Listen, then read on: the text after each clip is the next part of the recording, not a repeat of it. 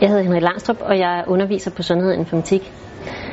Tidligere der var sundhedsdata noget, der først og fremmest var i lægens journal eller i forskerens register. Men i dag der kommer sundhedsdata fra alle mulige forskellige teknologier, og ikke mindst dem, som vi bærer rundt på i vores dagligdag. Et projekt, jeg har været involveret i, ser på, om man kan bruge data fra fitness-trackere til at forudsige, om hjertepatienter de får et nyt hjertetilfælde.